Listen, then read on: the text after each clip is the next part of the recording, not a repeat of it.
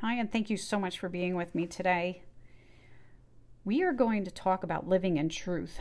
During the course of these last couple of weeks, I have been hearing and experiencing living in truth. So many issues, so many emotions, so many choices. You know, we're in so many different situations, and sometimes the truth can really hurt us. It may be even inaccurate or damaging because it's not true. It can be very accurate, and we might be afraid to see in the mirror. The truth can be wonderful, the truth can be scary. The passage I'd like to really focus on today is Psalm 139 23 and 24. Search me, O God, and know my heart. Test me and know my anxious thoughts. Point out anything in me that offends you and lead me along the path of everlasting life. You know, if we want to know the truth about ourselves or to live our best life, to live in abundance, we can seek God and ask Him. If we're seeking Him and putting Him first, and we do look to Him to teach us, He will reveal the truth in us about ourselves. Uh, things in us, a character flaw, His will, He will point us. If we are actively seeking Him, He will also help us with the choices we need to make to stay in obedience how about um, even relationships? Some relationships you see the red flag, others are just such a blessing. And again, if we seek Him with our whole heart and want to live in His truth, He will help us. Matthew 7 7 says, Ask and it will be given to you, seek and we will find, knock and the door will be open to you. And what a blessing that is. Rick Warren talks about truth in an article. He starts off with a quote The secret to personal change is to know and face the truth. In the article, Rick Warren says the secret to personal change is not willpower. The secret is to know and face the truth. You must know and face the truth about yourself and your nature if you want to change. And I also looked up psychology today, and they actually said the same thing.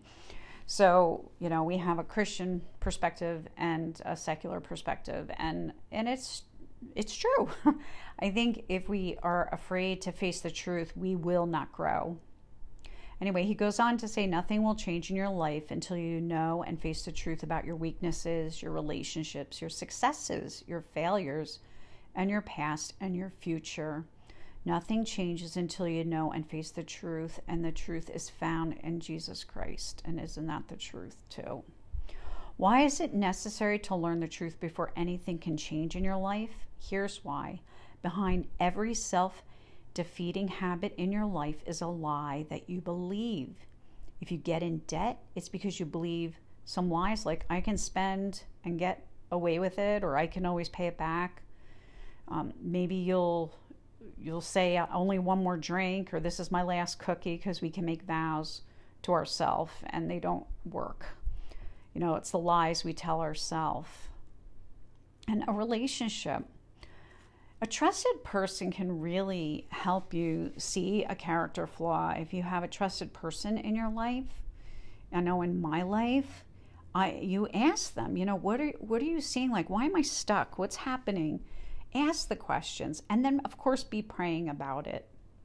The truth will be revealed regardless if you're asking someone or not, because some of our personal um, character flaws are very damaging, or our habits and hangups, as I talk about from Celebrate Recovery, which is a really wonderful tool but the Bible does teach us that personal change starts with the truth as well.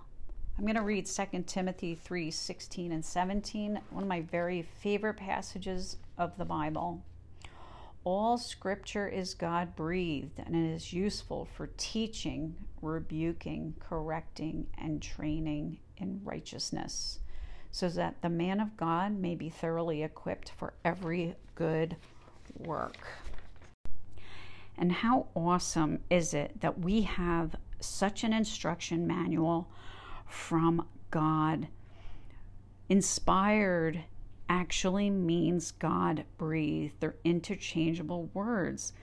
This is such a blessing for us, and we need to spend time reading His Word, learning, and being in His truth. The truth in our life can be daunting. You know, if we don't want to sit with the reality of truth, nothing will change. I am so big on continual change in ourselves. I, it's so important in myself. Even with my terminal diagnosis, I still want to be all I can be that God has created me to be, and I want that for you too. I read a quote by Flannery O'Connor. It says, The truth does not change according to our ability to stomach it emotionally. And that kind of segues right into let's talk about our feelings not someone else's feelings, our feelings. We, you know, our feelings are often very different than the truth. How we feel can, you know, f- be fickle and sway back and forth and this way and that. And we need to learn to preach the truth to our feelings. We spoke of feelings a few times. They cannot rule us. A lot of times are out of whack from what the truth really is. So, what helps us is the Holy Spirit. John 14, 26 says, But the counselor, the Holy Spirit, whom the Father will send in my name, will teach you all things and remind you of everything I have said to you. And that's in Jesus' words. And if you've accepted the Lord as your Savior, the Spirit will abide in you. The Spirit's role is to comfort us and to counsel us. If you feel a nudge to do something, do it or not to do something, don't do it. That's part of obedience. We do need to pay attention to those nudges. And yet, aren't we just one little second away from changing what can be changed? Literally, we're a hair, a breath away from being able to change the things that we don't either like about ourselves or something in our life or where we live. You can move. There's job changes. I talk about this often, but the truth is the important part, and it's what allows change to happen because the truth can be hard, but healing once we deal with the whole truth. As hard as it is to face, it's the first step to becoming who you were created to, to be, who God made you to be. And God knows our heart. He will help us if we ask. You know, search me and know my heart. What an awesome place to be with the Lord. Living free is a gift. We cultivate it with the right desires, living in obedience, focusing on Him first and always, all the time. And John 8:32 says, "Then you will know the truth, and the truth will set you free." Amen. I thank you for being with me today.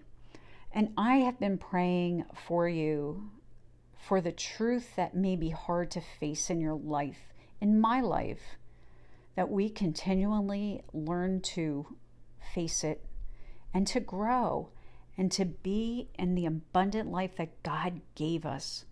What an awesome blessing to be given this life. Enjoy the day Thank you for being with me. God bless you.